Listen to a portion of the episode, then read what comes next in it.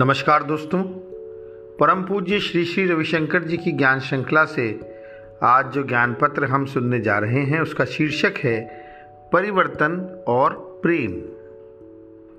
गुरुदेव कहते हैं, कुछ व्यक्ति ऐसे हैं जो परिवर्तन की आकांक्षा करते हैं। अपने जीवन में सब कुछ को गतिहीन पाकर वो अपने साथी, व्यवसाय, घर बदलना चाहते हैं। और कुछ ऐसे हैं जो परिवर्तन से डरते हैं। वो जिस प्रकार हैं, उसी में सुरक्षित अनुभव करते हैं। कुछ ऐसे लोग हैं जो परिवर्तन को देख सकते हैं, पर भय के कारण उसे स्वीकार नहीं करते।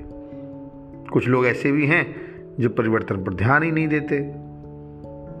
कुछ ऐसे हैं जिनके अनुसार कुछ है ही नहीं जो परिवर्तन करने लायक है।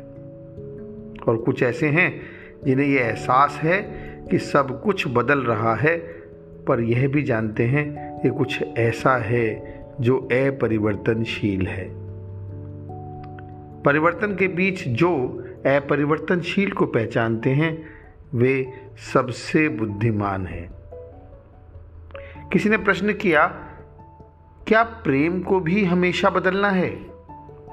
गुरुदेव कहते हैं, प्रेम तुम्हारा स्वभाव है और जो तुम्हारा स्वभाव है वह बदल नहीं सकता। पर प्रेम की अभिव्यक्ति बदलती है। क्योंकि प्रेम तुम्हारा स्वभाव है, प्रेम के अलावा कोई चारा ही नहीं।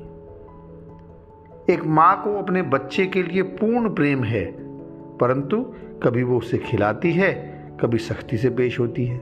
चलो, बैठो, पढ़ो। कभी वो बच्चे को थप्पड़ लगाती है। ये सब वो प्रेम वश करती है और ये सभी प्रेम के विभिन्न तरीके हैं।